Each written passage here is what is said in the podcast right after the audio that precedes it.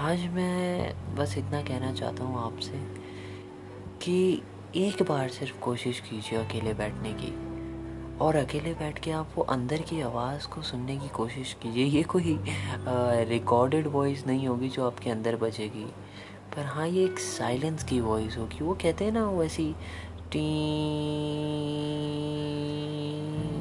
वैसी आवाज़। और जैसे ही आप उसको सुनने की कोशिश करेंगे, आपको ऐसे लगेगा आपका अवेयरनेस इंक्रीज़ हो गया। और वो अवेयरनेस की वजह से आपकी बॉडी काफ़ी एक्टिवेशन मोड में आ जाएगी।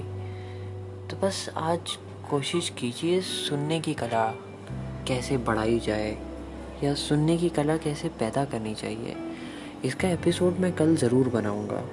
पर आज बस मैं ये चाहता हूँ कि आप भी कहीं सुकून से बैठे और वो टी वाली आवाज़ को सुनने की कोशिश करिए। मैं तो कर ही रहा हूँ और मैं करता भी हूँ रोज़ और पिछले छः सालों से करते आ रहा हूँ, पर मैं चाहता हूँ कि आज आप करें। आप कोशिश करके देखिए, मुझे यकीन है कि आपको भी सुकून महसूस होगा।